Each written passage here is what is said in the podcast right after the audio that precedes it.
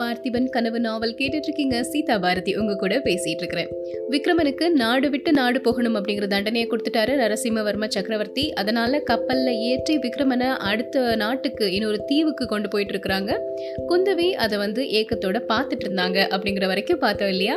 இதுக்கப்புறமா என்ன நடக்குதுங்கிறத இப்போ தெரிஞ்சுக்கலாம். இப்போ நம்ம வந்திருக்கிற இடம் என்னன்னு பார்த்தீங்கன்னா தோணித்துறை. இங்கே ஒரு படகு போயிட்டே இருக்குது. அந்த படகுல யார் இருக்கிறாங்க அப்படின்னா பொன்னனும் சிவனடியாரும் இருக்கிறாங்க. ரெண்டு பேரும் வசந்த மாளிகையை நோக்கி போயிட்டு இருக்கிறாங்க. சிவனடியார் பொன்னன் கிட்ட கேட்குறாரு அன்னைக்கு என்ன நடந்துச்சு அந்த யுத்தத்துல? எப்படி விக்ரமனை கைது செஞ்சாங்க? அப்படின்னு சொல்லிட்டு. இளவரசரோட கட்சியில் நின்று போராடுறதுக்கு ஆயிரம் பதினாயிரம் வீரர்கள் வருவாங்க அப்படின்னு எதிர்பார்த்துட்டு இருந்தோம். ஆனா உண்மையிலே வந்து சேர்ந்தவங்க என்ன தவிர அஞ்சே பேர் தான் அவங்க கிராமங்கள்ல இருந்து வந்தவங்க. நாலு பக்கத்துல இருந்தும் வீர கோஷத்தோட வந்த பல்லவ வீரர்களை பார்த்த உடனே அவங்க கையில இருந்த கத்திகள் எல்லாம் கீழே போட்டுட்டு திகைச்சு போய் நின்னாங்க. இது எல்லாத்தையும் பார்த்துட்டு இருந்தது யாருன்னு பார்த்தீங்கன்னா நம்ம வள்ளியினுடைய தாத்தா வீரபத்ர ஆச்சாரி ஒரு பெரிய கர்ஜனை செஞ்சுக்கிட்டு கண் மூடி திறக்கக்கூடிய நேரத்தில் இளவரசர் நின்ன இடத்துக்கு பக்கத்தில் வந்துட்டாரு தாத்தா. கீழே கடந்த கத்திகளில் ஒன்று எடுத்து அப்படியே சுழற்ற ஆரம்பிச்சாரு. வீரவேல் வெற்றிவேல் அப்படின்னு சொல்லிட்டு அவர் போட்ட அந்த சத்தம் ரொம்ப தூரத்துக்கு கேட்டுச்சு.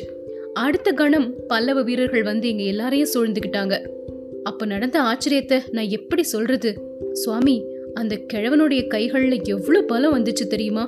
கொல்லுப்பட்டறையில் சம்மட்டி அடித்த கை இல்லையா? வாழை வீசிட்டு இடப்பக்கம் வலப்பக்கம் சுற்றி சுற்றி வந்தார். அவர் வாழ் வீசினதில் நிறைய பல்லவ வீரர்கள் தொப்பு தொப்புன்னு மண் மேலே விழுந்துட்டாங்க. ஏழு எட்டு வீரர்களை யமலோகத்துக்கே அனுப்பிட்டாரு. கடைசியா அவரும் விழுந்து இறந்துட்டாரு. இது எல்லாத்தையும் தூரத்துல நின்று பல்லவர்களோட தளபதி அச்சுதவர்மர் பார்த்துட்டு இருந்தாராம். கிழவருடைய வீரத்தை பார்த்து அவரே பிரமிச்சு போயிட்டாராம்.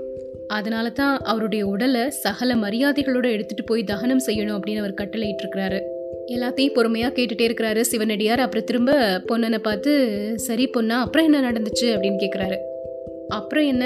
இளவரசரும் நானும் கிழவரையே பார்த்துட்டு இருந்தோம். அவர் விழுந்த உடனே நாங்க ரெண்டு பேரும் ஒரே நேரத்துல ஓன்னு கதறிட்டு அவர் விழுந்த திசையை நோக்கி போனோம்.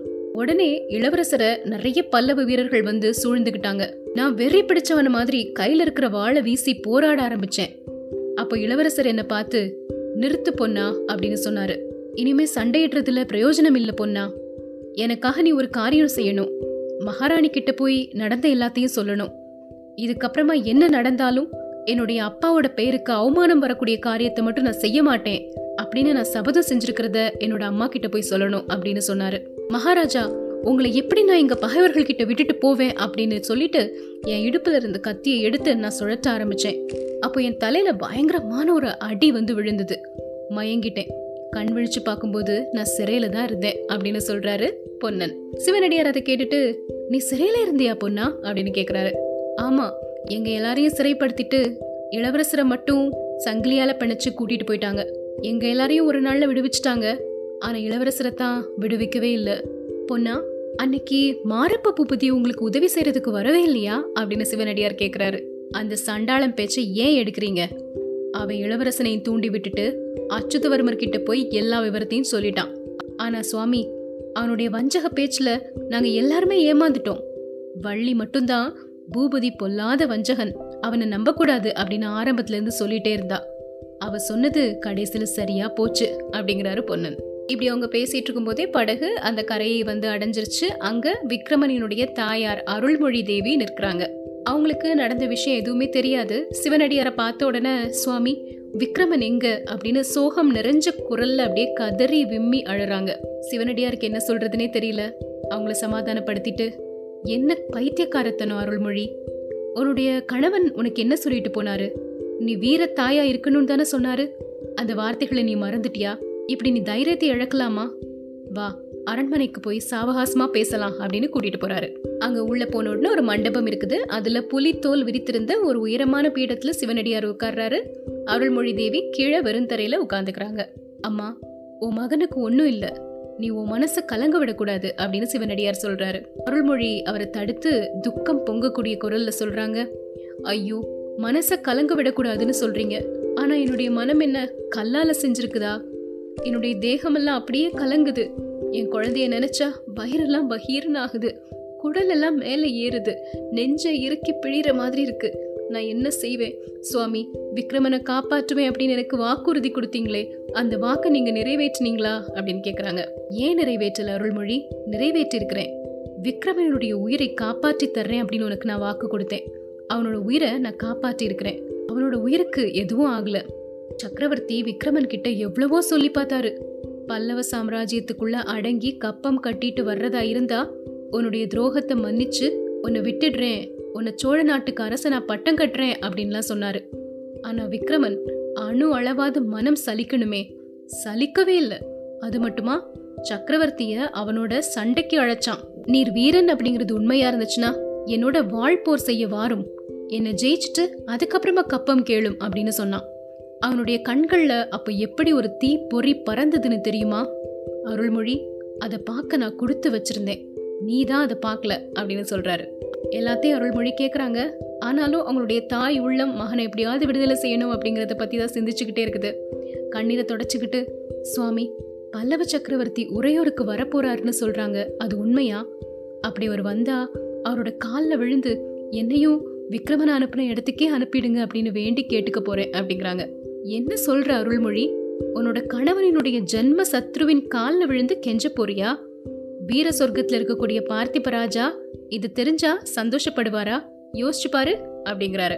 ஆமாங்க ஐயா அவர் சந்தோஷப்பட மாட்டாரு. நானும் அவருடைய சத்ரு கிட்ட போய் பிச்சை கேட்க போக மாட்டேன். ஏதோ ஆத்திரப்பட்டு சொல்லிட்டேன் ஆஹா அவர் என்னெல்லாம் ஆகாச கோட்டை கட்டினாரு. கன்னியாகுமரியிலிருந்து இமய பர்வதம் வரைக்கும் புலிக்கொடி பறக்கணும்னு ஆசைப்பட்டாரு. அவருடைய பிள்ளைக்கு இந்த பெரிய தேசத்துல இருக்கிறதுக்கு கூட இடம் இல்லாம போயிருச்சே அப்படின்னு வருத்தத்தோட பேசுறாங்க. சிவனடியார் அவங்க கிட்ட சொல்றாரு பார்த்திப மகாராஜா இன்னொரு மனக்கோட்டையும் கட்டினாரம்மா. சோழ ராஜ்யம் கடல்களுக்கு அப்பால் உள்ள தேசங்கள்லயும் பரவணும் அப்படின்னு ஆசைப்பட்டாரு. அந்த சித்திர மண்டபத்துல அவர் எழுதியிருக்கக்கூடிய சித்திரங்கள் எல்லாம் கொஞ்சம் ஞாபகப்படுத்திப்பாரு அப்படின்னு. சரிதாங்க ஐயா. ஆனா அவருடைய ஆசை இப்படியா நிறைவேறணும்? விக்ரமன் இப்போ கடல்களுக்கு அப்பால் உள்ள ராஜ்யங்களை பிடிக்கிறதுக்கா போயிருக்கிறான்? எந்த காட்டு மிராண்டி தீவில் கொண்டு போய் அவனை விட்டுருக்குறாங்களோ? காட்டுலையும் மலையிலையும் எப்படி அலைஞ்சு கஷ்டப்படுறானோ? ஆனா ஏதோ ஒரு இடத்துல கண்காணாத தேசத்துல உயிரோடு இருக்கிறானே. அதை நினைச்சு நான் நிம்மதி அடைஞ்சுக்கிறேன். என்னைக்காவது ஒரு நாள் அவன் திரும்பி வருவான்ல அப்படிங்கிறாங்க. ஆமா அருள்மொழி அவன் கண்டிப்பா வருவான். திரும்பி வராம இருக்கவே முடியாது. தாயுடைய பாசமும் தாய் நாட்டின் பாசமும் அவனை கவர்ந்து இழுக்கும். இந்த ரெண்டு பாசங்களை விட வலிமையான இன்னொரு பாசமும் இப்போ சேர்ந்திருக்கு. அது உனக்கு தெரிஞ்சிருக்க வாய்ப்பில்லை அப்படின்னு சொல்லிட்டு சிவனடியார் நிறுத்துறாரு. என்ன சொல்றீங்க சுவாமி? அப்படின்னு கேக்குறாங்க அருள்மொழி. ஆமா அருள்மொழி தாயின் அன்பையும் தாய்நாட்டு பற்றையும் விட இன்னொரு பெரிய சக்தி அவனை திரும்பவும் இந்த தேசத்துக்கு வரும்படி இழுக்கும். அது ஒரு இளம் பெண்ணின் கருவிழிகளில் உள்ள காந்த சக்தி தான் அப்படின்னு சொல்றாரு. என்ன சுவாமி இது? நீங்க சொல்றது எனக்கு புரியவே இல்லையே. விக்ரமனுக்கும் பெண்ணுக்கும் என்ன சம்பந்தம்? அப்படின்னு வியப்போட கேக்குறாங்க. ஒவ்வொரு தாயும் தன்னோட மகனை பத்தி இப்படிதான் ரொம்ப நாள் நினைச்சிட்டு இருக்கிறாங்க கடைசியில நேருக்கு நேர் உண்மையை பார்க்கும்போது தான் அவங்க திடுக்கிடுறாங்க. நீயாவது முன்னாடியே தெரிஞ்சுக்கோ. அம்மா உன்னுடைய மகன் விக்ரமன் காஞ்சி நகர் வீதியில சங்கிலியால பிணைக்கப்பட்டு போயிட்டு இருக்கும்போது ஒரு பெண்ணை பார்த்தான். பார்த்த உடனேயே அந்த பெண்ணின் அழகுல அவன் கொஞ்சம் மதி மயங்கிட்டான். அந்த பெண்ணும் தன்னுடைய உள்ளத்தை அவனுக்கு பறி கொடுத்துட்டா. இது நான் கேட்டும் யூகிச்சும் அறிஞ்ச விஷயம்தான் ஆனா நேர்ல நான் அந்த அதிசயத்தை பார்த்தேன். மாமல்லபுரத்து கடற்கரையில விக்ரமனை ஏற்றிட்டு போன அந்த கப்பல் கரையோரமா போக ஆரம்பிச்ச சமயத்துல அந்த பொண்ணு காஞ்சியிலிருந்து ஓடோடி வந்து சேர்ந்தா. மறுபடியும் அவங்க ரெண்டு பேரின் கண்களும் சந்தித்தன. உள்ளங்கள் பேசிக்கொண்டன. காதலும் கனிவும் ததும்பிய அந்த பெண்ணின் பெரிய கண்களை விக்ரமனால ஒரு நாளும் மறக்க முடியாது. என்னைக்காவது ஒரு நாள் அவளை பார்க்கக்கூடிய ஆசையில தாய்நாட்டுக்கு அவன் திரும்பி வந்தே தீர்வான் அப்படின்னு உறுதியாக சொல்கிறாரு இவ்வளோ நேரம் அப்படியே திகைச்சு போய் உட்கார்ந்துட்டு இருந்த அருள்மொழி ஐயா எனக்கு மிஞ்சி இருக்கக்கூடிய செல்வம் எல்லாம் என் பிள்ளையின் அன்பு மட்டும்தான். அதுக்கும் இப்போ ஆபத்து வந்துருச்சா? அந்த பெண் யார் சுவாமி? அப்படின்னு கேட்குறாங்க அந்த பெண் பல்லவ சக்கரவர்த்தியின் மகள் குந்தவி அப்படிங்கிறாரு சிவனடியார். ஆஹா என் கணவனின் எதிரியின் மகளா? சுவாமி என்னமோ செய்தே எனக்கு தலை சுத்துதே அப்படின்னு சொல்றாங்க அருள்மொழி. அடுத்த கணம் தரையில அப்படியே மயக்கம் போட்டு விழுந்துட்டாங்க. இதுக்கப்புறமா என்ன நடக்குது? தெரிஞ்சுக்கலாம்.